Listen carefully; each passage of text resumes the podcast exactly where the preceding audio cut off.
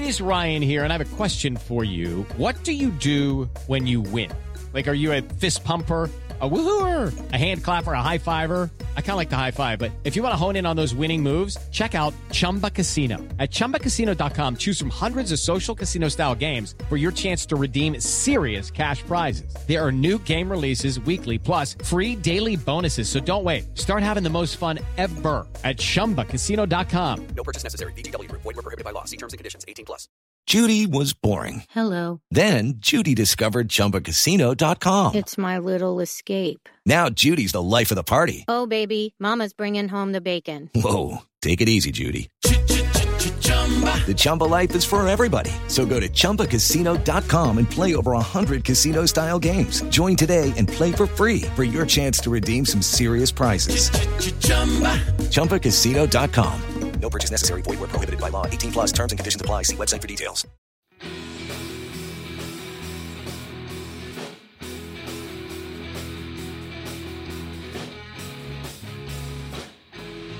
Hello, welcome to United Hour, your one stop shop for all things Manchester United. I'm your host, Imran, I'm Colm. and we are coming to you on the bank holiday Monday uh, after the Southampton win. So that was two days ago, so it's obviously living fresh in the memory.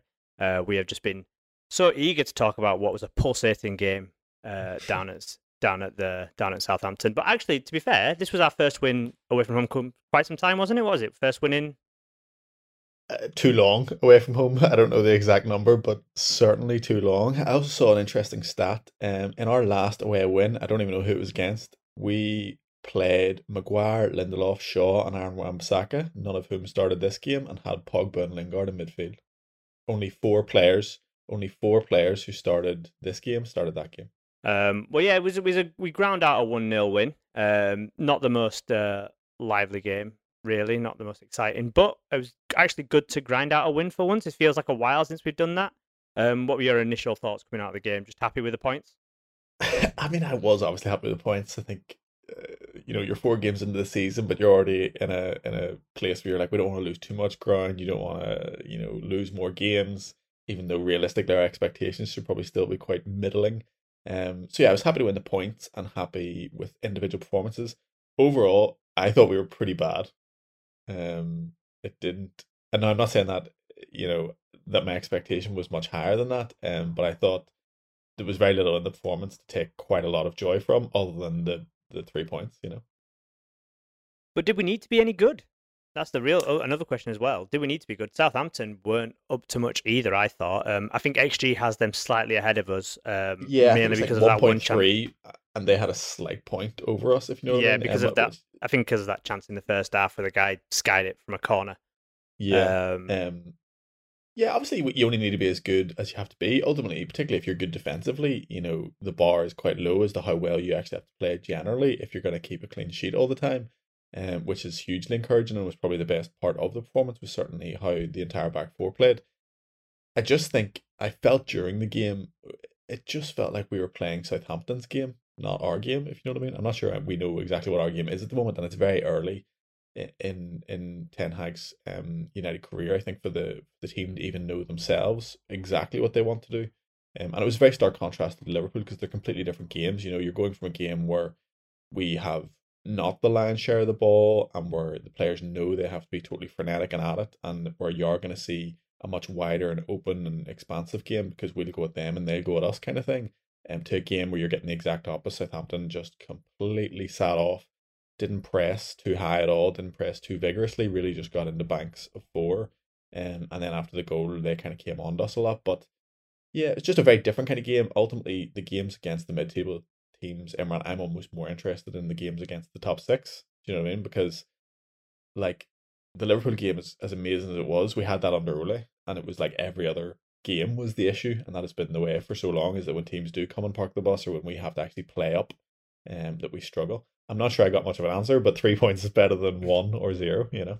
I felt it was more of a direct response to the the Brentford game, is what I I felt. Um, I felt it was more about us being very solid, making sure we. I, I think Ten Hag obviously preempted the fact that they Southampton would try the the Brentford and Brighton hoof it down our left channel tactic, and it was more about getting winning those balls, winning those second balls, being competitive in there. That's why I thought actually McTominay not on the ball, didn't have a great game, but off the ball was pretty good.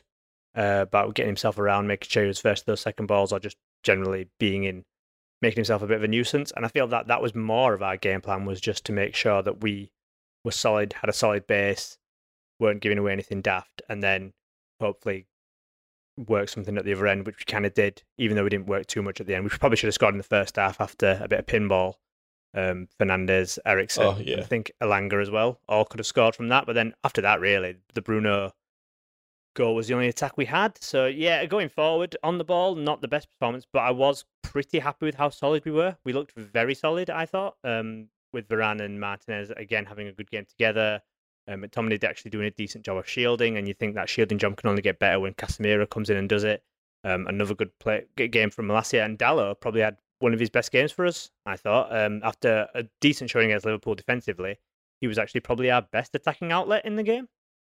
Yeah, I think he probably was, and I think that's been a season long, you know, upwards trend kind of thing. I think he's potentially showing signs that he might thrive under a complete lack of competition at right back. Obviously, Aaron Wan-Bissaka is clearly not in Erik Ten Hag's plans.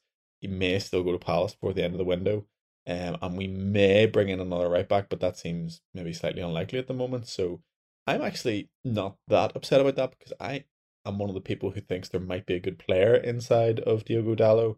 Um, a lot of people have big issues with him defensively, and I think there's like a funny, you know, one of those funny divides within the within the United community where people have to pick a side, and you're either Aaron Wan-Bissaka or Dalot, or you hit them both equally. Um, and that's an interesting thing because I think that always is a quick step towards people losing all objectivity, to be honest. Um, and they feel they have to amplify a player's faults to kind of even the scoreline with some other tragically bad player.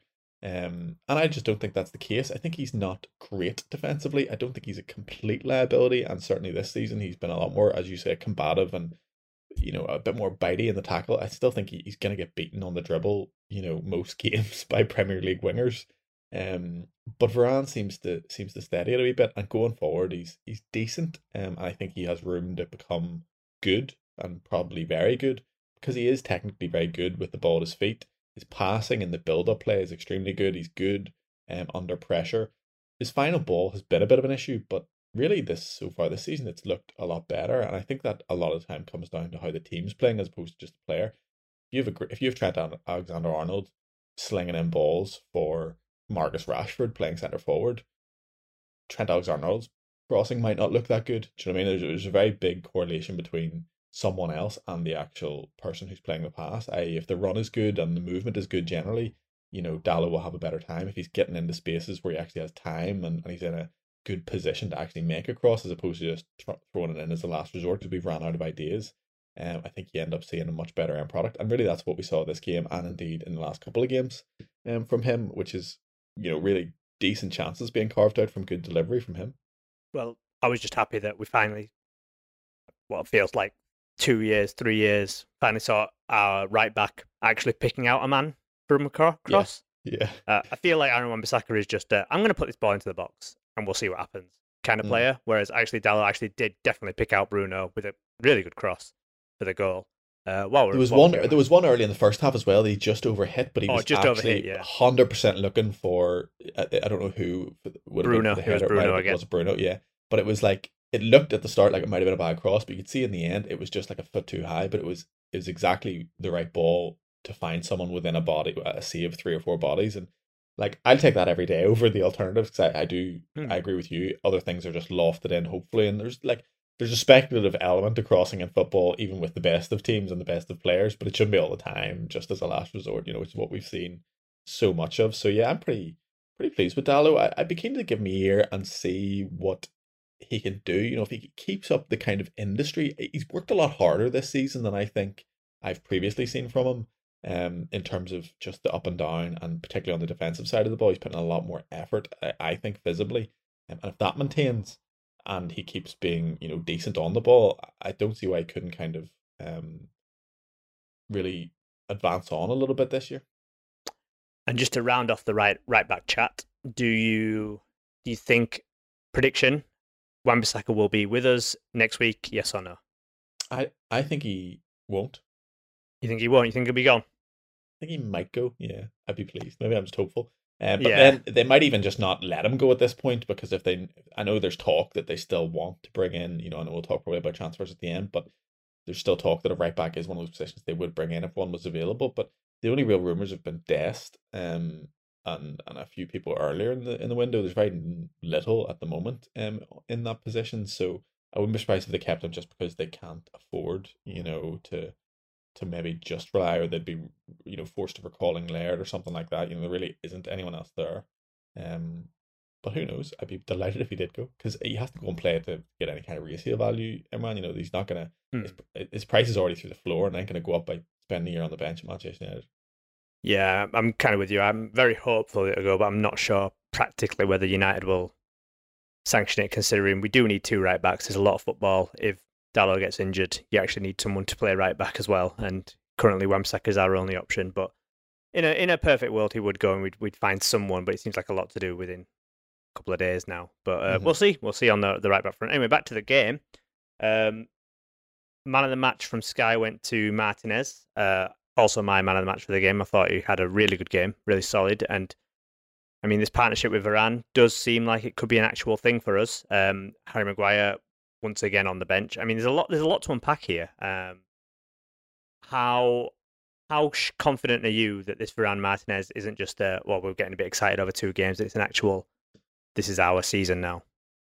It's hard to say because you don't know really know what's going on in Erik Ten Hag's head, but through his words and his actions, I don't think you can really arrive at any other conclusion. It's just dependent on whether the form remains, I think, um, And the fitness. said- and the fitness is obviously a huge element with Varane. Um, you're very right. So he said during the week, you know, the captaincy is not an automatic, you know, veto to, to starting every match. And then he also said, you know, it's very difficult when Varane, it's very difficult five minutes when, you know, Varane is the other player. And he didn't even mention Martinez. Fact that he's bought in Martinez, the fact that he has such a relationship with him in Ajax, you know, where he kind of brought him along, then dropped him out of the team for a little while, felt he got a great response, and then was his, you know, player of the year thereafter. And he clearly has a lot of time for him, you know. And so he clearly also absolutely wants to play with a left footed left centre back. Um so I find it very hard to imagine that Martinez will be dropped at all during the year, particularly given the way his form is at the moment. And you know, nine out of ten people in world football, if asked, you have one centre back slot left. The choice is a fit Rafa Varane or Harry Maguire. Gun to your head, who you picking? I are mean- very many people picking Harry Maguire? Yeah, it, uh, it's pretty much a There no. aren't- Gareth, South, Gareth the- Southgate, mate. Yeah, Gareth Southgate might oth- other people who might people who paid eighty million pounds for him and gave him the captaincy and have something of a vested interest in maybe that working out pretty well. You know, I think those are probably the only people that would maybe make that choice at the moment. Harry Maguire can possibly be a very good defender again. Will he get the time to show it? As you say, the games are going to come slightly thicker and faster, particularly with the World Cup in the winter. Um, so you know, in the same way that we need right back cover, I'm sure Varane will not be playing every single game in the Premier League this year. Um, and and Maguire can step into that hole at that point. But at the moment, I have no reason to think they won't. And I mean, like they look really good. I mean, Martinez, you know, against Southampton was the by far and away the man of match. I think hundred percent ground duels won every time he tried to tackle someone. He did so successfully, and he really like he really. That's not to say he only did it twice or something. It was probably like five, six, seven times. He really wants to go and win the ball, particularly like the second balls when it drops into the channel. Um, hundred percent successful dribbles out of the back, sixty-one touches, forty-eight passes, seven clearances. Won hundred percent of his aerial duels, of which there were five. So all the balls he can actually contest in the air, he won, and the five was the most that anyone on the pitch won. And he had four interceptions as well. I mean, like that's unreal. That's really really good. I do think you know those stats don't tell the full picture. There's a few times where you know Che Adams did cause him some issues, but like that will happen to every single defender in the league at some point. You know, with every you know every team has a striker who's capable of causing you issues at issues at some point. But broadly, he was absolutely superb, dominant really when the ball was on the floor, particularly. Hmm. Yeah, I thought it was excellent. And um, I mean, we had this conversation at the end of the Brentford game about his height, and I mean, we all were kind of in agreement then. His height is only an issue if we make it an issue, and we don't. We're not looking organised around him. And, and to be fair, in the last two games, we looked very organised around him, and that means that when Southampton pu- pump that long ball, they're not getting second ball because we're getting second ball, and it just makes us a lot, a lot better. We weren't getting second ball so much. Um, that's not Martinez's fault. Uh, I say after the goal, and we really did let them come on to us a lot after we scored. Uh, we did we basically did Yeah. nothing after we scored, which was Yeah. a bit a bit weird because there was like a good thirty minutes left. But um, again, I'm I'm just I'm just very happy we're solid. I don't know. Yeah, I like know, It's, I it feels My a only thing is- while since we've been so solid. My, I don't want to be too early on the criticism because it's a team that clearly doesn't have a huge amount of confidence and stuff like that, if you know what I mean. But I just wonder, you know, I, t- I absolutely take your point. It, it was a stark contrast to the bullying that happened versus Brentford and Brighton, not to be confused with one another. Um, you know, it was markedly different from that. Obviously, we com- we competed far more. Um, we looked far more composed defensively. There, there weren't the gaps that there were in those games. It was 10, 100 times better, you know, defensively. It's it's on the ball that I'm I'm kind of struggling. I still think we're just caught in this limbo between being a counter attacking team that basically doesn't know how to do anything else. I mean, at the end of the day, we had 52% possession in this game. I'm not at the moment, and this isn't again a criticism. I think it's just a an indication that it's going to take time, but I'm not seeing any kind of Erik Ten Hag style or a real commitment to being possession based, other than a terrible way of taking goal kicks that has now been scrapped. Uh, You know, and just basically a decision that not to let. Now David De Gea is just pumping everything as soon as he gets it. He's not even. Play, we're not playing out from the back anymore. We did that for one game. It was or two games catastrophically poor, and now we've abandoned it. And he's just he's just launching it forward, which is fine. But he's launching it forward to Anthony Elanga and Marcus Rashford, and the ball is not sticking. That was the whole problem against Southampton. The the play was okay up until it had to go into their half, and then it just came straight back. Um, and I get that you know there's issues with uh number nine and stuff like that, but um to me, we didn't have a whole pile of control in that game, despite being defensively good, and we played way more their style of football than the kind of football that I think Manchester United should play, and also that the quality of these players should be able to play. You know, I do think it'll come. I just also think one more centre midfielder is almost essential, and I don't think we're going to get one. I mean, I think you won't find many people disagreeing there that we need more central midfielders. But yeah, I also think you agree we're not going to get one. I imagine. Um, we obviously just spent money on Anthony, which we'll talk about later. But yeah, I, I, and we'll talk about transfers a bit. But yeah, I, I don't see us buying anyone in that central midfield role. But Casemiro might make a difference, but you'd think it'd be He- he definitely will make a difference. solid. But Yeah, exactly. he- yeah, but he's still good quality on the ball. I feel like for some reason in the last week, Casemiro's been painted as this old, like Dennis Wise regen. He's just going to go tackle people and that's it. He's got he's got a lot of quality on the ball. Like eh, I don't really. I mean, yeah, he's he's maybe not. I don't know, Rodri or something, but he's got a lot of quality on the ball. So I think it will improve us a bit. Um, and yeah, I just I think the more games we play and the more solid we look at the back, the more base we have to go play better football going forward. Providing that these players actually get a bit of form, get into it a bit more. Martial coming into the team might make a bit of difference, um, as it did against Liverpool, but just for holding up the ball, really, um, Mm. making it stick up top. He's probably our only player who can actually hold the ball up. Um, so that might make a difference. But again, you always worry about relying on Anthony Martial, which you constantly say on this pod. But I mean, it can only we from having a solid base. I feel like we can only get better than especially the last the first two games of the season. It's definitely the best place to start. I mean, uh, you know, and I really don't mean to come across as like, oh, I'm not seeing it. You know, it's our fourth game at the end of the day, in a Yeah. very mixed, you know, uh, mixed up kind of team selection issues for Ten Hag with a, a quite disjointed transfer window and not an ideal preseason, all that kind of stuff, and then obviously the catastrophic start of the season. There's no issue with just hunkering down and, and just getting through games, getting wins. It's, it's you know, it, it's brilliant compared to where we were two weeks ago you know, really brilliant and super positive. It's more just, you know, looking forward, what do you want to see? Well, I want I want to see decent football, which and that wasn't decent football, you know, um against Southampton. It doesn't have to be all the time. Obviously, it can't be all the time. Um, but uh, it's something to keep an eye on. Um, we'll take a quick break now, but then when we get back, we'll talk about the goal. Hey, it's Kaley Cuoco for Priceline. Ready to go to your happy place for a happy price? Well, why didn't you say so? Just download the Priceline app right now and save up to 60% on hotels. So, whether it's Cousin Kevin's Kazoo concert in Kansas City, go Kevin, or Becky's Bachelorette Bash in Bermuda, you never have to miss a trip ever again. So, download the Priceline app today. Your savings are waiting. Go to your happy place for a happy price. Go to your happy price, Priceline. Hello, it is Ryan, and I was on a flight the other day playing one of my favorite social spin slot games on chumbacasino.com. I looked over the person sitting next to me, and you know what they were doing? They were also playing Chumba Casino. Coincidence? I think not. Everybody's loving having fun with it. Chumba Casino is home to hundreds of casino style games that you can play for free anytime, anywhere, even at 30,000 feet. So sign up now at chumbacasino.com to claim your free welcome bonus. That's chumbacasino.com and live the Chumba life. No purchase necessary. VGW Group. Void were prohibited by law. See terms and conditions. 18 plus. Welcome back. So, Colm, whilst we didn't play decent football, we did score a very decent goal. Um, A really good goal, in fact. Um, started with Varane at the back, played it into Elanga. Elanga ran forward, uh, played it off to someone. I can't remember who. Played it off to Dalot. Dalot put in a great cross, as we mentioned earlier. And Fernandes taking that first time. I have to say, after Fernandes's finishing in the first two games of the season where he blazed shots over the bar, it was actually quite nice to see him take it on the side foot and punt it in the corner. It was an excellent finish.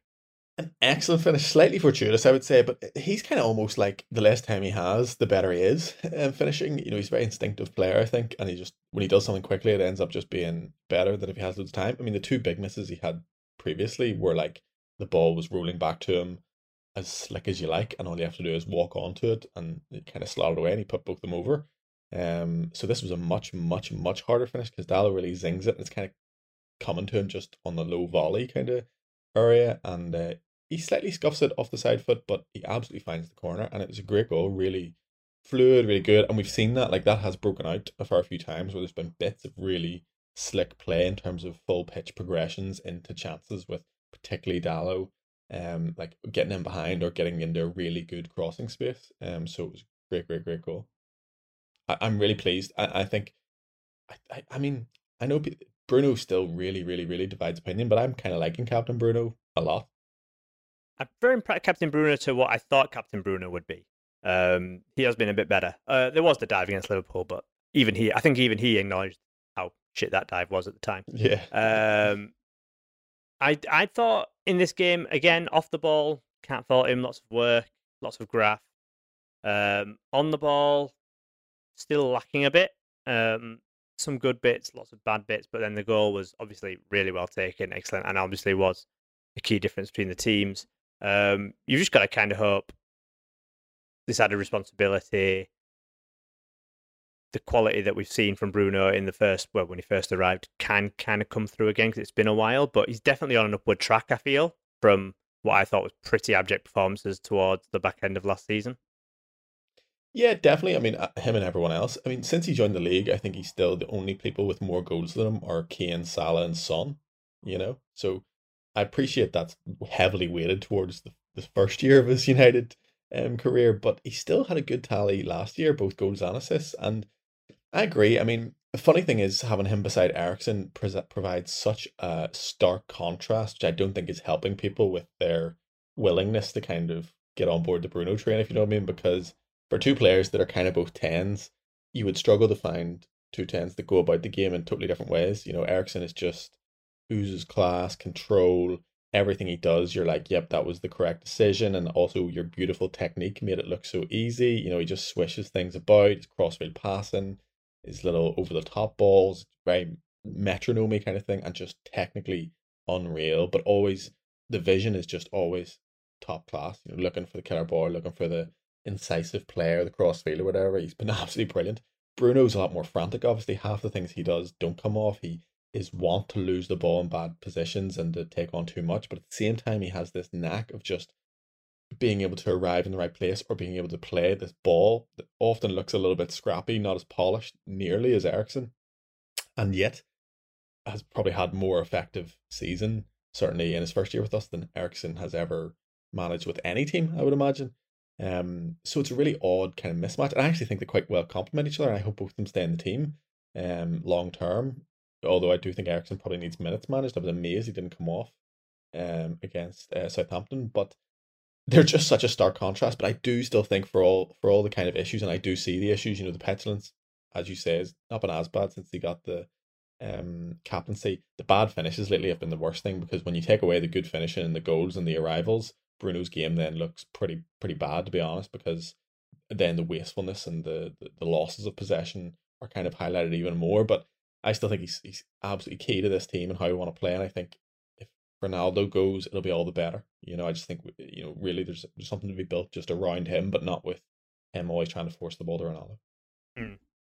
Um, another player who I mean, Ashwin wanted to talk about him. I was going to completely gloss over his performance because I didn't really have that much mm. to say about it. But um, Ashwin in our group demanded demanded that we talk about him, so you can blame him for this. But um, Anthony Elanga, who has started the last two games, uh, now we've bought Anthony. You'd imagine he would be the first one to lose his place out of the Sancho, Rashford, Elanga uh, three. I am always a bit mixed on Elanga. I feel like he's generally not probably not good enough to play for United, and I think if he played for a different side in the Premier League, you wouldn't bat an eyelid at him. But then sometimes he does things in games. I think that was quite good. That, um, like when he, he roasted uh, Trent Alexander-Arnold uh, fairly early on in the Liverpool game. Thought that was really good. And then he makes some runs, and you think, oh, that's a good run. That. And then other times he just gets bullied off the ball, shows like a quality. There's a real mixed bag. But is he? Is it just he's a young squad player and and and that's it? Well, I think he's a young squad player, and I question if he, if he's even going to be that long term. I mean, he is at the moment. Um, I like him, but I don't see a big future at Manchester United. I could be proven wrong. As you said, there's little moments. You know, he's he's kind of good in the air. It's going to be a lot of kinda in these next four sentences. Yeah. He's he's kind of good in the air. He's kind of a good finisher. He is technically good. You know, he's kind of nippy and makes kind of good runs and all this stuff, like where this little nice things pop out.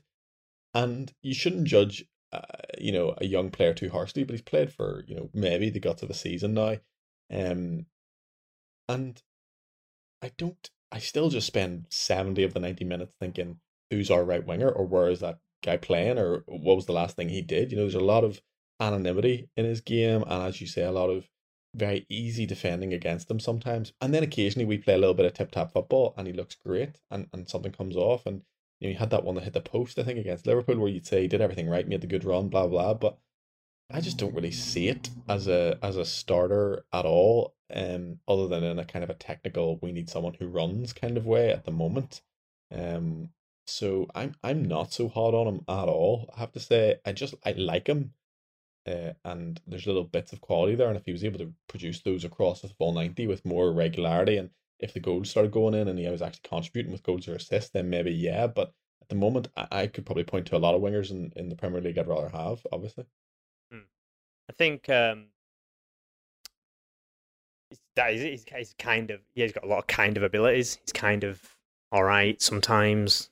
Uh, yeah, I'm I'm fully in agreement with that. I can see him being just a very like utilized squad player. Maybe we need someone to put in a shift or run around for a bit. He's our run around basically. He's the player who runs around a lot. Although I do think he's better on the left than the right. I would say. Like I think he's better on the left as well. I also think he's technically good. You know, he, he won't. It's, it's how much he can impose himself on the game. You know, and, and whether if we started to play a bit more possession based and he saw the ball a bit more, there there might be something there to see.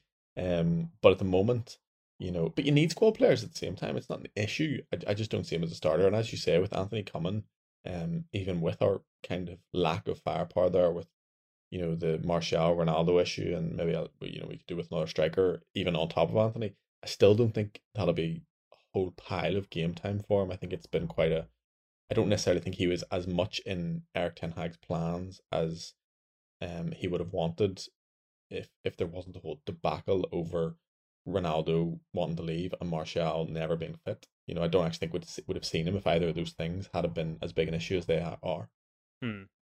Um, I guess we'll see his standing when we get our players in, if we get any more in. Um, the only big talking point, I guess, from a Southampton point of view, is they some people may have thought they should have had a penalty. I'm trying to take I'm trying to take my red glasses off here, but no, I don't, don't, think it, I don't think it was a penalty. Not I mean, at all. the rules, yeah, the rules say, and there is in the rules. You can go check that handball, handball. When it comes to handball, the consideration must be taken into how close proximity the player is to the ball being struck. And McTominay is like right next to who was it, Adams. And again, his arm is out, but his arm is out because he's going to brace himself because he's going to run into Adams. As any, nobody runs into players yeah, with their no. arms behind their back, otherwise they're going to start hurting each other. So Yeah, I- it's by I- no I- it's by no means unnatural. It's by no means intentional. And after it bobbles off McTominay's arm twice, it hits Che Adams' arm as well. Like it's just a thing, you know. The ball bubbled Yeah. up, and the two players were standing there with their arms not detached from their body and sat on the subs bench. So, funnily enough, the ball hit one of their arms. Um, I didn't think it was penalty in lifetime. I didn't think it was penalty in a replay, and I don't think it required any kind of uh, huffing and puffing afterwards in terms of Southampton fans. You know, I, I just don't really see it. Yeah, to be fair, I feel like I, I thought, oh, this is going to be a massive talking point, but it didn't seem to be that big a talking point. So maybe I, I probably read more into it than there probably was. But I think I, f- I feel like the yeah correct decision. And then other than that, there was a chance at a header. Um, can't remember who headed it, but De Gea. made it. It's it. Yeah, Aribo. De Gea made a save that you'd expect him to make. And other than that, I thought the big the biggest stand up for Southampton was their centre back, um, Bella-Kotchap, who was excellent. I thought. Also, uh, Lavia, I thought looked really good. He probably looked like the best midfielder on the pitch, to be honest. Um, which really says it all for the game. But he, I think he's eighteen. Like it's one, one worth watching. Um, but yeah, they had uh, some impressive players of whom I knew nothing about or had never heard their names before ever. uh, I felt that Bella-Kotchap lad looked really good, strong, quick, and um, yeah, I thought it was uh, so. I mean, we're not the Southampton podcast. We're not going to go into too much detail Southampton, but yeah, who knows? Who knows? I still think they might struggle this year, but at least they didn't lose nine 0 uh, Anyway, yeah. and so just to round off the game, um, off the bench came Casemiro for his United debut. Uh, Ten minutes. Um, were you surprised he didn't start, or are, are you just happy that him on the pitch for the last? Um, I was I was actually slightly surprised that he did keep the game on or the eleven unchanged from Liverpool, and then just surprised because you just think shiny new toy, and he's done his preseason with Real, he's probably ready to go. But as soon as it came out, I was like, oh no, that's that is the correct decision. No, you shouldn't just rush him in, you know, without proper training and uh, time to get up to speed and language, all the rest of it, or whatever. So I was pretty pleased. I I was quite sure he'd come on, um, because I thought he'd definitely be required at some stage in the game. Um, so no, I wasn't really that surprised um, that he didn't start or nor disappointed. I thought his little cameo was good. I think you can see straight away just what he's going to bring, eh, which is something that is so almost seems so basic, but has been so lacking. Like he just is ferociously responsible as a football player. You know, he's just you could just see even when he wasn't anywhere near the ball, he was just looking around, pointing, dropping into little spaces when when they started to come on to us, he was dropping in between the centre backs. No one was asking him to. He was just doing it because he thought that's where the danger was going to come. He had sort of a little bit in the right back position, I think, with Dalot helping to kind of scrap and win the ball and then play it out quite nicely. Um, and yeah, just so conscientious and responsible in terms of his movement and his scanning of, of where the danger is going to be. So I think it'll be superb. I'm keen just to see how, you know, how the league is on him, you know, the pace of it all, how a player looks after playing with Modric and Kroos for um, you know, eight years or whatever, um, in a very different kind of midfield. And then just how how it can impact us in terms of that stability and, and maybe a wee bit more control. But um no, I'm, I'm buzzing to see him um from the start. Yeah, you say you say language though, but now it looks like our language mainly in the team will be Spanish, struck Portuguese. Will it? De Gea to Varane to Martinez to Casemiro to Bruno.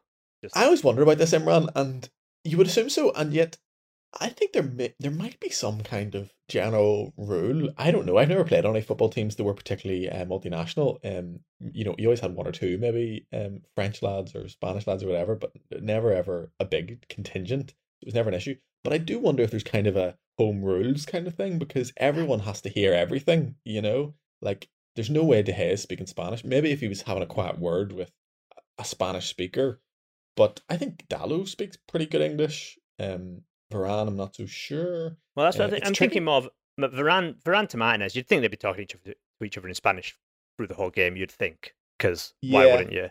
And then when they're talking to Casemiro, who doesn't speak any English or barely any English, I believe, then you'd think again just Spanish. but definitely. Look, if someone does not speak English, you know, but at the same time, you know, this is a problem that's been, you know, this, this has happened. There's players who've played in England for a year or two and never spoken English.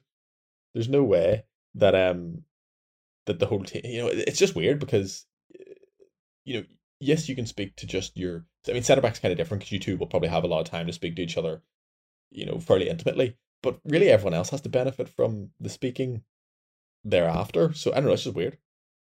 All right, we're going to take a quick break now, but then when we get back, we'll talk about the thing that you all want to hear about transfers. Hello, it is Ryan, and we could all use an extra bright spot in our day, couldn't we? Just to make up for things like sitting in traffic, doing the dishes, counting your steps, you know, all the mundane stuff. That is why I'm such a big fan of Chumba Casino. Chumba Casino has all your favorite social casino style games that you can play for free anytime, anywhere with daily bonuses. That should brighten your day a little. Actually, a lot. So sign up now at chumbacasino.com. That's chumbacasino.com. No purchase necessary. Group. Void were prohibited by law. See terms and conditions. 18 plus. Hello, it is Ryan, and I was on a flight the other day playing one of my favorite social spin slot games on chumbacasino.com. I looked over the person sitting next to me, and you know what they were doing? They were also playing Chumba Casino. Coincidence? I think not. Everybody's loving having fun with it. Chumba Casino is home to hundreds of casino style games that you can play for free anytime, anywhere even at 30,000 feet. So sign up now at ChumbaCasino.com to claim your free welcome bonus. That's ChumbaCasino.com and live the Chumba life. No purchase necessary. VGW Group. Void were prohibited by law. See terms and conditions. 18 plus. Welcome back. So, it's on the BBC, so obviously it's official. Uh, Anthony will be coming to Man United. Uh, the fee is £80 million according to the BBC, or according to other places, 95 million euros with 5 million euros Mm. add on. So it becomes 100 million euros, which Ajax were looking for. Um, it's a bit of a bit of an odd deal this week with Anthony having an interview about how he really is desperate to come and all this posturing for a move.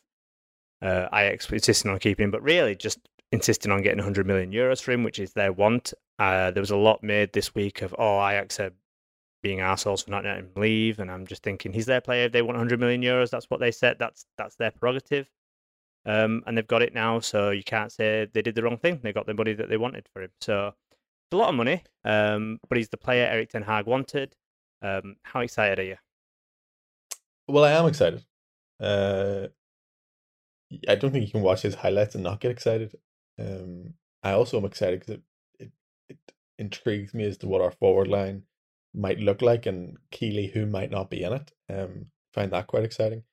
But I mean, even I would encourage anyone who hasn't, and I'm sure uh, ninety percent of our listeners are pouring over um YouTube highlight reels um of Anthony anyway. But the, his last ninety minutes there in the Eredivisie um are well worth a watch. There's like a montage of just his individual highlights from one game. You would think you were watching a montage of a full season. The amount of stuff he did in that game. He scored a goal. I think he got an assist. He, he, nutmegged about four players. He, he kept getting doubled up and he kept beating both his men to get into crossing positions, cutbacks. Just eh, like he is a live wire. You know, his feet are so good. Um, his dribbling is will immediately be the best in the club. Something we've missed direly since Martial just stopped doing it to any kind of good effect. Essentially, Rashford hasn't really beaten a man in about four years. Um, so I'm excited to see that. Um, and yeah, he just looks really, really, really good. Does he look a hundred million pound player, Imran? I'm not sure what that looks like, to be quite honest. eh, These days, um, does Jack Grealish look like a hundred million pound player? You know, it's tough question. You have to pay what you have to pay. At the end of the day, it's not our money. Um, to come to your point about Ajax, um, it it hundred percent is their want. It's interesting because I do think it sets a poor precedent. I think their manager's comments don't help. Uh, Schreuder or whatever his name is, he's come off very salty throughout the entire summer. I think, um, and the fact that he looks like a clone of Erik Ten Hag but worse, you know, doesn't help. I don't think, um, in terms of just like a who is this guy, and uh, let us have your players and just wise up, would you? But he's come off really salty about it, to be honest, and I don't know if that's help matters. Um, they it is their prerogative to keep him. I also, however, it's also their you know prerogative to take the acceptable offer and not put down a standard for keeping players who have probably outgrown that league and want to move on to bigger clubs because those are the same players that you will have in your team, in your youth team, and you'll be looking to bring in who will then look at this fiasco and maybe think, oh, maybe Ajax isn't the place to do that kind of thing. I don't think that'll be a big issue now that he has gone, but I also think it's probably no small part our fault because it's been a weird transfer in that we were informed very early with figures of like 50 and 60 million being talked about. And we were told no at that stage, but maybe we would take 65 or 70. And we basically went away all summer at that point, I think, and looked at other alternatives and focused on other things like Frenkie de Jong pointlessly. Um, and then we've come back in seemingly the final two weeks of the window, and the number has gone from 50, 60, 70, skipping 80 and 90 to, yeah, 100, as you say, in euros. Um, so crazy, crazy overpay.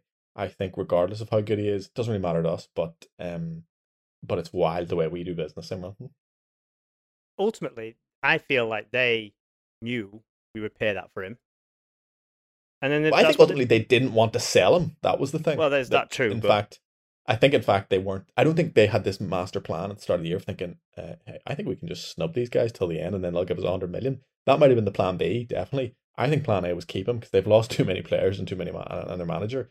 So I think they truly wanted to keep him, and were intending to keep him for one more year. Um, and we've then put ourselves in a position where we maybe didn't negotiate quite seriously enough at the start, and then it's forced this need for him to come out and say the things he said, and for us to go much higher in terms of the money. Mm. And what do you think about the things he said and the, the posturing for a move? Um, is it? I Is quite it? like. I think he was. Nah, But I mean, if our I player did that, would you be? Is it different if yeah, it's our not- player? yeah. Well, uh, first of all, it's happened with one of our players, and true. I didn't really. It didn't really bother me at that time, you know. And sadly, he's now back at the club, so it was an issue. And then it's happened with a player before that, whom I still think is one of the well, the, probably the best United player I've ever seen. Him. Well, no, I wouldn't say that. One of the best United players I've seen in my lifetime. One of the next, one of Um, the best players named Wayne Rooney. Yeah, no, definitely. Um, future manager. Um, so no, I have no issue because for me, he did it respectfully, you know, and he did it fairly. His arguments are sound. So basically, he has kept quiet until the last week of the window, and then he's come out and laid out precisely why he's angry. Essentially, that he told them as soon before he in February or something. I think I want to leave next year. Uh, during the summer, I don't think I want to be at Ajax next year. I, I want to go to a different club. I think there'll be offers offers then came in at the start of the window. He said, Look, if a reasonable offer that, that suits you arrives, I want you to let me go, kind of thing. And they said, hmm. And then in the end, he wasn't allowed to go. And the offer became even more than reasonable. And he still wasn't allowed to go. And then the offer became frankly silly. And he still wasn't allowed to go. So at that point, he's given them the entire window to replace him and say, Look, from before the window opened, I wanted to leave. And that's really all he's come out and said is that I feel I've you know, I loved my time here. I then decided I want to go. I informed him at the earliest opportunity. I told him that I would only go for the reasonable sum. Then what I felt the reasonable sum came, I wasn't allowed to go. Then what I felt was more than reasonable came in. Then what I felt was truly silly offer came in, and I still wasn't allowed to go. And at that point now I'm, I'm giving an interview to say, you guys are scumbags, let me go. And I think that's fine. Yeah, He's a bit of a he's a bit of a wee kind of he's a bit of a Neymar, people think. bit of a I'm gonna use the word a wee rat, which might not sound very nice, but uh just a wee bit of a wind up, a wee bit of a you know uh, big I am, bit of a diva maybe. Well, I, I I kind of agree in that I'm. I, it doesn't bother me, but then it doesn't bother me when our players do it because you know footballers are footballers. That's their want. They want to move to big clubs. They want more money, etc., etc. I mean, that that is just life. You know, you Yeah. can't you can't get too attached to footballers these days. Um, in terms of the actual fee, it's a lot of money, obviously. Now, there is the oh, it's not your money, who cares thing, and I and I never really get this argument because I don't get that at all. That's just a that's a shiny new toy argument. That's just like a i don't want to speak logic with you because I'm getting something I want and I don't care. Yeah, because I mean, I don't. Do I care that Glazers spending money? No, like they can spend money. I don't. I, I hope they spend all their money. Glazers like, I don't want them to have money. No, that's fine. What it is is though, it's 100 million euros, and that is uh, what bothers me is how that affects us on the pitch, Or because other signings. yeah, or other signs because you don't just spend the money and then it, that's it. The story ends there. Never, we never speak of it again. This the, the the the fee for Anthony now follows him onto the pitch. It affects his mentality, and yeah, he probably has a strong mentality. He probably probably deal with that's fine. But it also affects his teammates. You- You've heard. I've heard many interviews with Yeah. teammates before. They, they say, "Oh, this player came in for a record, record signing. I played with him training. Think, what the hell is this? Like, who is this guy worth forty million? How? Like, you know, it affects that.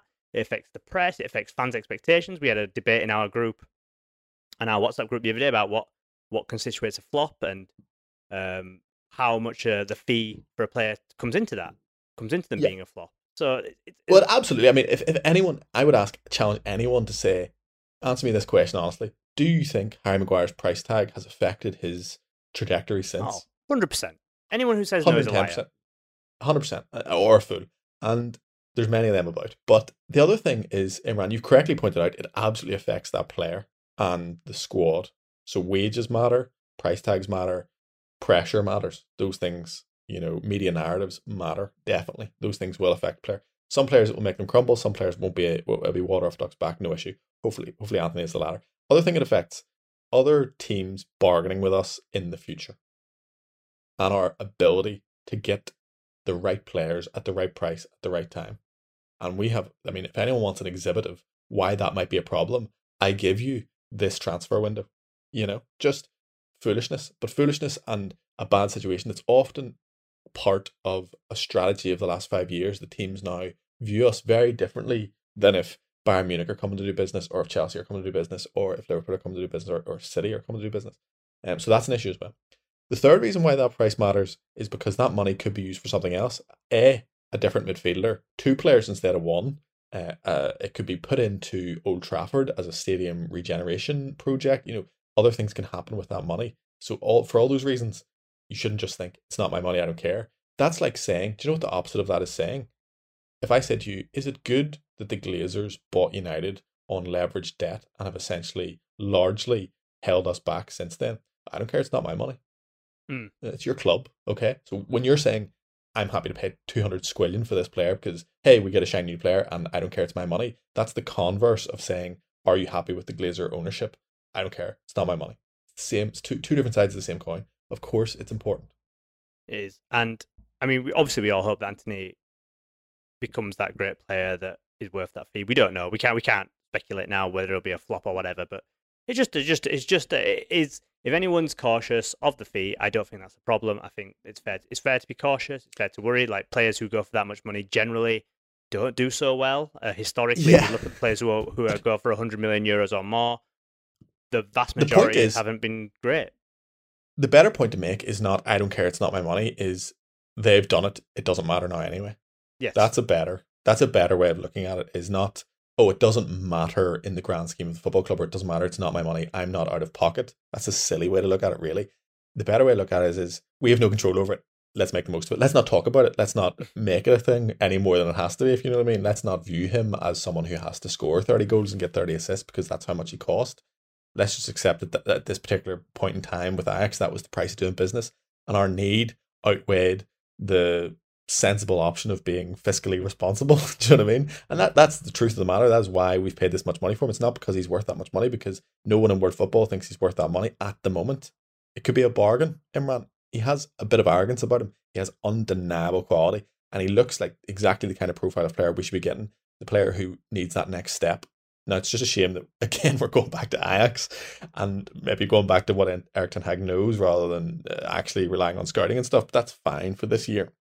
You know, we'll we'll see how it goes. But I have a lot, I have actually quite a lot of faith that I think he's going to be a bit of a player for us. He's got this arrogance and this nastiness about him, and a bit of the big I am, you know. And he's like his feet are unbelievable. He's a bit like Mahrez, but maybe a bit more bit more flair and explosive, less kind of elegant, I suppose. Um, but yeah, certainly similarities there. And he's got a wicked left foot. I mean, a left-footed right winger is is what Erik Ten Hag wants, and he's as good a one at that age profile that you'll find in Europe. You know, so that's that can only be a good thing. And I guess you, uh, Also- you do play you do pay a premium for that sort of player because there aren't that many about. And um, No, definitely also- not. You'd be struggling. seen- You'd be struggling to name other ones. You know. yeah, we've seen the fees. Oh, that's another another thing I don't like. By the way, when people say is, okay, if we don't get him, name another one. That's not my job to name another one. It's not anyone's job to name another one. We have scouts for that reason. But anyway, that's a different thing.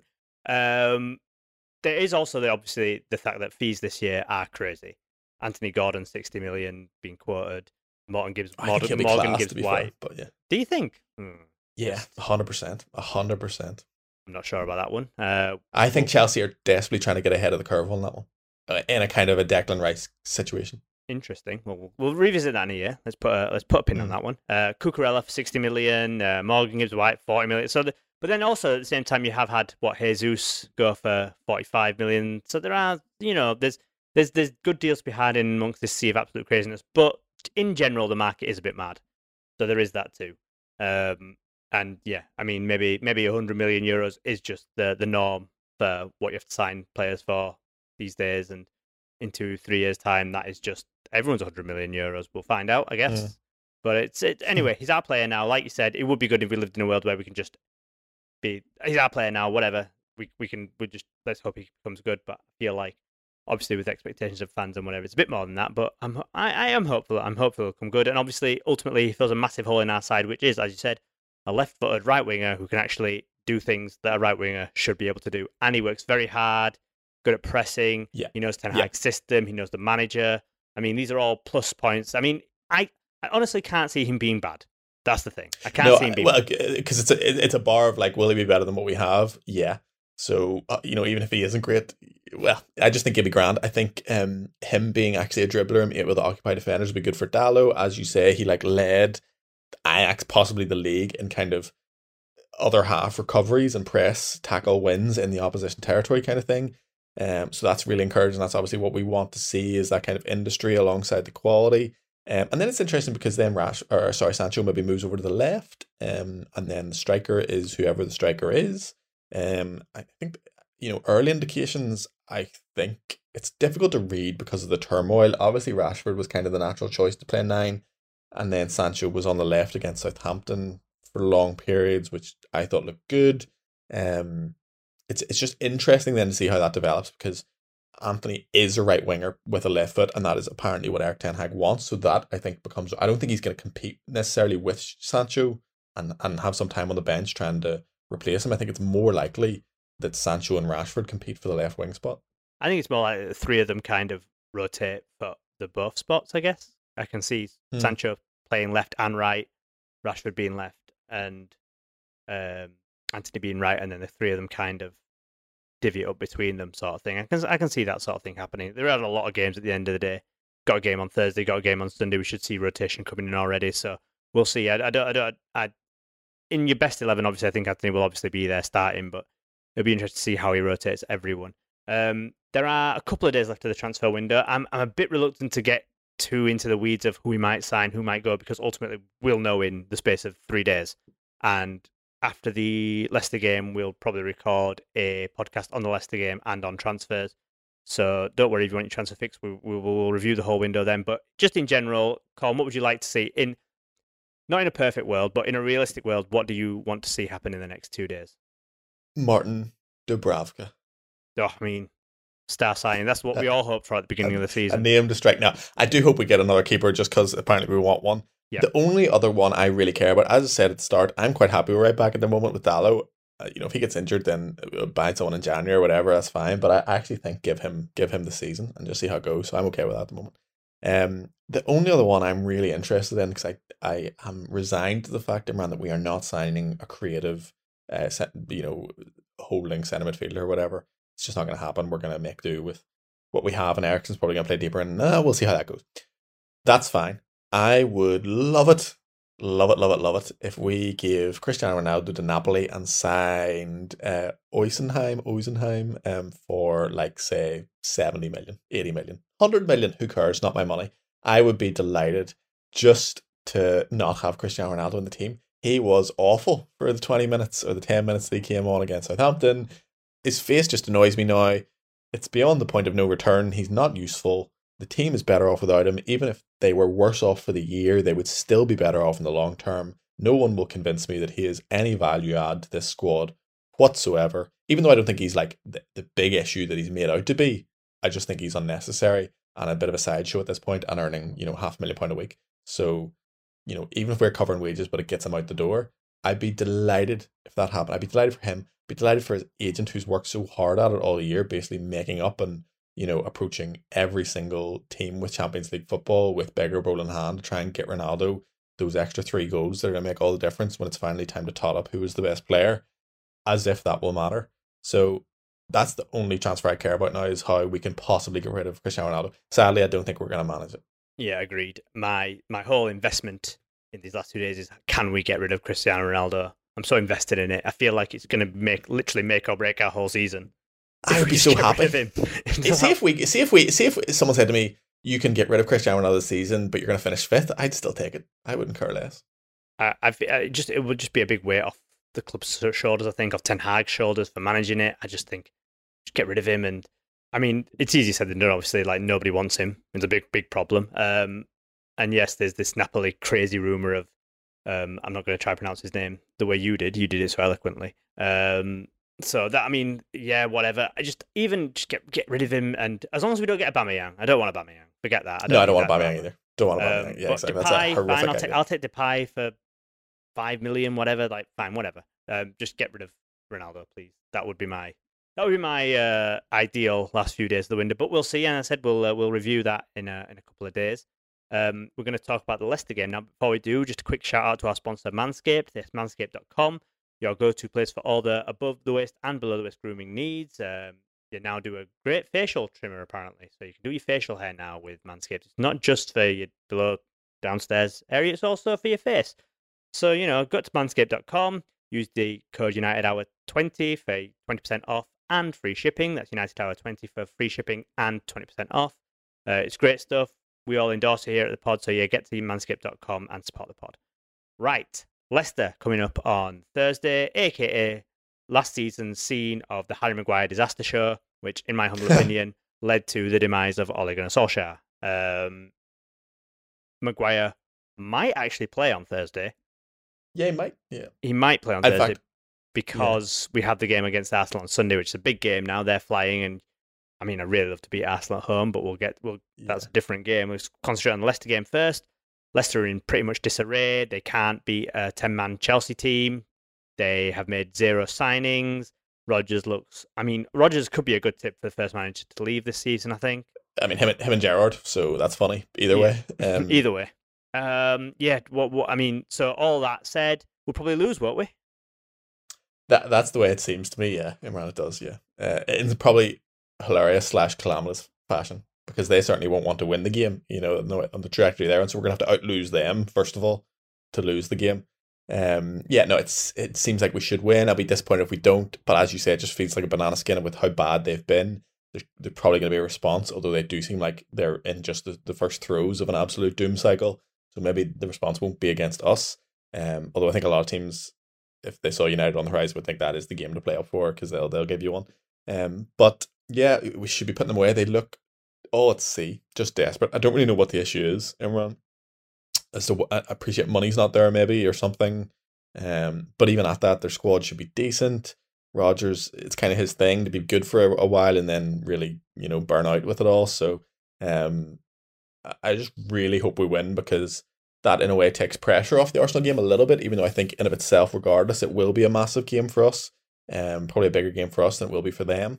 Um, to kind of reestablish ourselves or to try and uh, gauge where we are, you know, on this kind of new season. Started awful, looks a bit better. If we, God forbid, won the next two games, I mean, I'd be in happy land.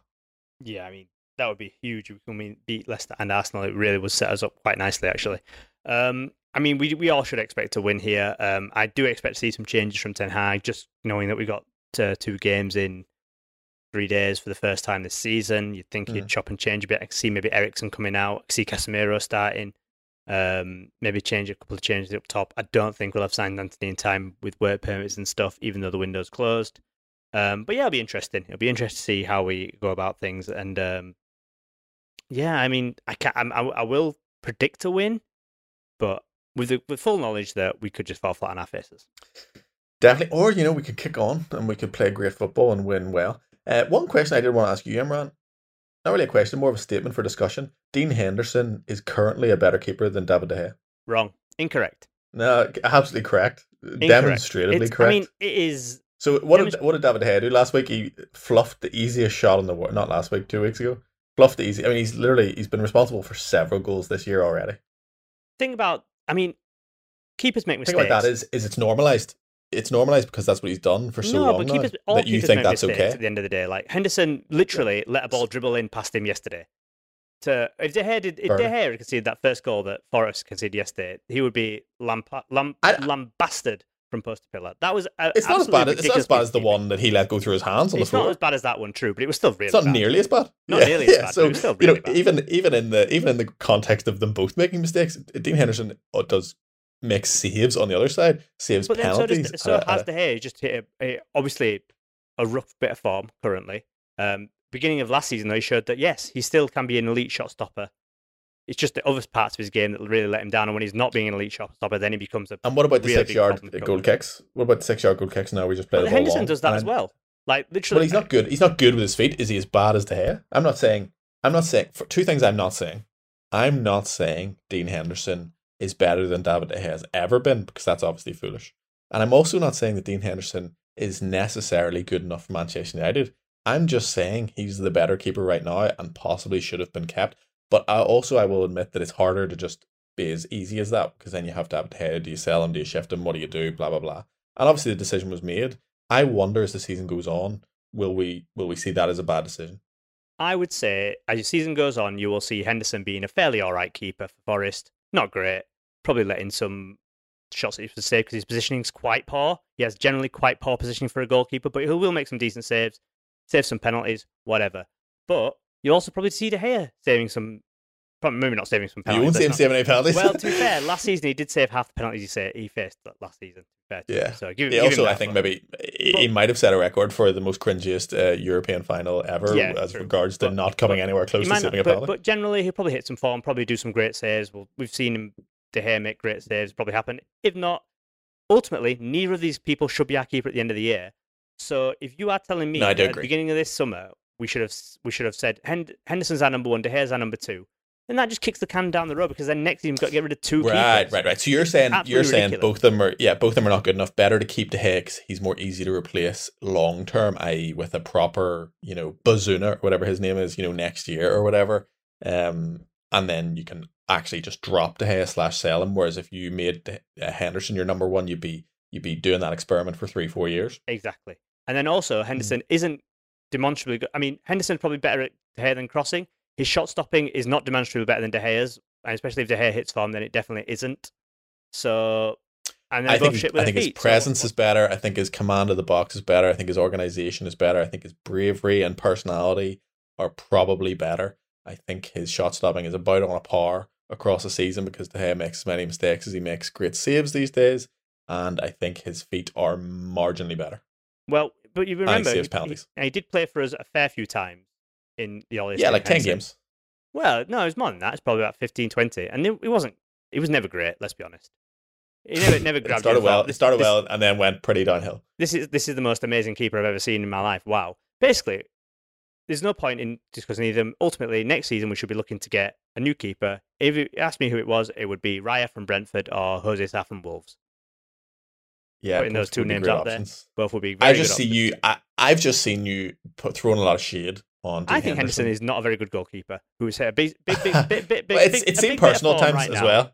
It's seen it- personal times as well. Well, it just he's hit a bit of form, and everyone's like, "Oh, he's clearly the best keeper in the world." He's not. He's a, he's a fairly average keeper who will do a decent job in the Premiership. Ultimately, we should be looking for higher than that. I really don't get this idea that, oh, why are we keeping De Gea when Henderson's over there? Like, I mean, we're talking about two keepers. Well, I mean, to be fair, most people's argument is just is just why are we keeping De Gea, and then the natural little extension of that is when Dean Henderson's over there. But really, it's the first half of that sentence that is the issue, not the not the second half. You know.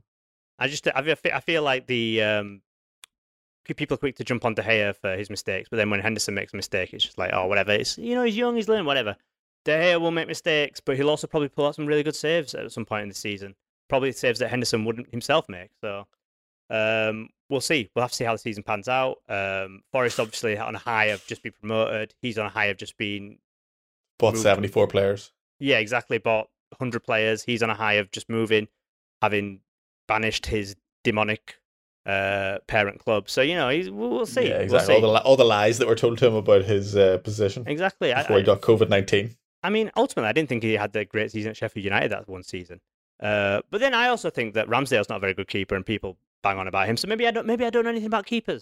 Maybe I mean, I think Nick Pope's here. the best English keeper by some distance. I see. I would disagree. I don't think Ramsdale's all that. at all. I think he uh, makes. I said I said I Nick think he- Pope. I said I think Nick Oh, Nick, Pope, is the best English Sorry. keeper. Yeah, yeah, I agree with that. I think Nick Pope is the best English keeper by some distance. Uh, I feel like Ramsdale fools people into thinking he's a great keeper because he shouts a lot. Um, any any comments on this keeper se- section? Uh, talk to I'm I'm I'm, I'm not interested in debating. Mine firmly made up. See you next year. we, yeah, we we need a new keeper. It's neither Henderson nor De Gea. That's that is basically where I'm at. That's Um, fine. and yeah, did, did you know Wolves bought Jose Sa for like seven million pounds last year? That is crazy. I know it's wild, but even even like um the Southampton keeper, I think it is Bazunu. Um, I'm not sure how you say it again, but uh, came from City, and he- he's going to be unbelievable. That twenty, the one who was in net on the weekend. He's like twenty. Yeah. He's like he's like twelve, is he? Gavin. Yeah, he's Irish. Yeah. Is he? Oh, then he will be terrible. Come on. No, he will time- be when- good. He's the next. When was last time Ireland? Shay Given. Shay Given. Shay Given. Gi- Well, Shay too short, wasn't he? Yeah, yeah, he was made up for it. Um, yeah, no, I think he, no, he'd be top class. I generally think he'd be top class. Um, so yeah, it's, I don't actually think they're that hard to find. To be honest, I think we just don't. I don't think we value it. Uh, Well, I think a lot we- of clubs don't value it, like in general. Do you know If what I we mean? truly decide that I, uh, Mezier is the one to do, replace De Gea, I might I shoot don't myself. think he is. Right, yeah, okay. no, I don't think he is. Um, and, well, and, and and so yeah, that's what we'll leave this uh, this United hour. Um, on, uh, on some pained goalkeeper chat. on paying, paying goalkeeper chat. Look, we won't get a new goalkeeper between now and the end of the window.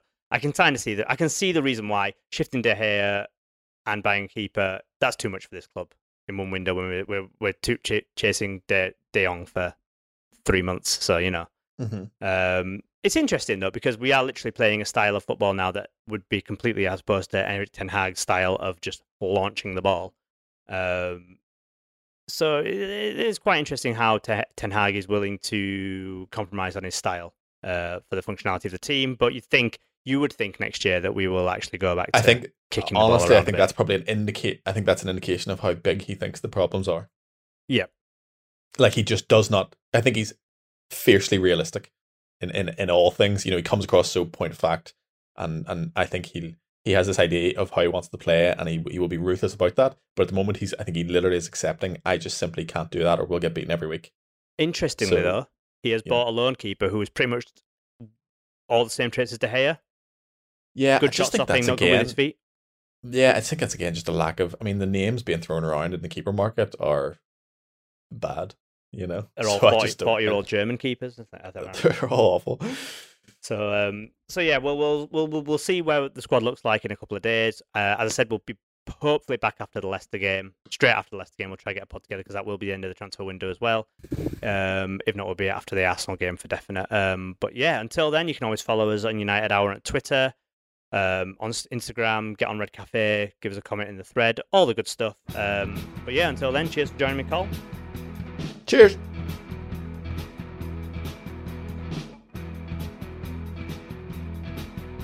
United Hour is part of the Sports Social Network, edited by Imran Laher, and our theme song is by Ancient Feelings. To get in touch, please follow us on Twitter, United underscore hour, or email us at unitedhour at gmail.com.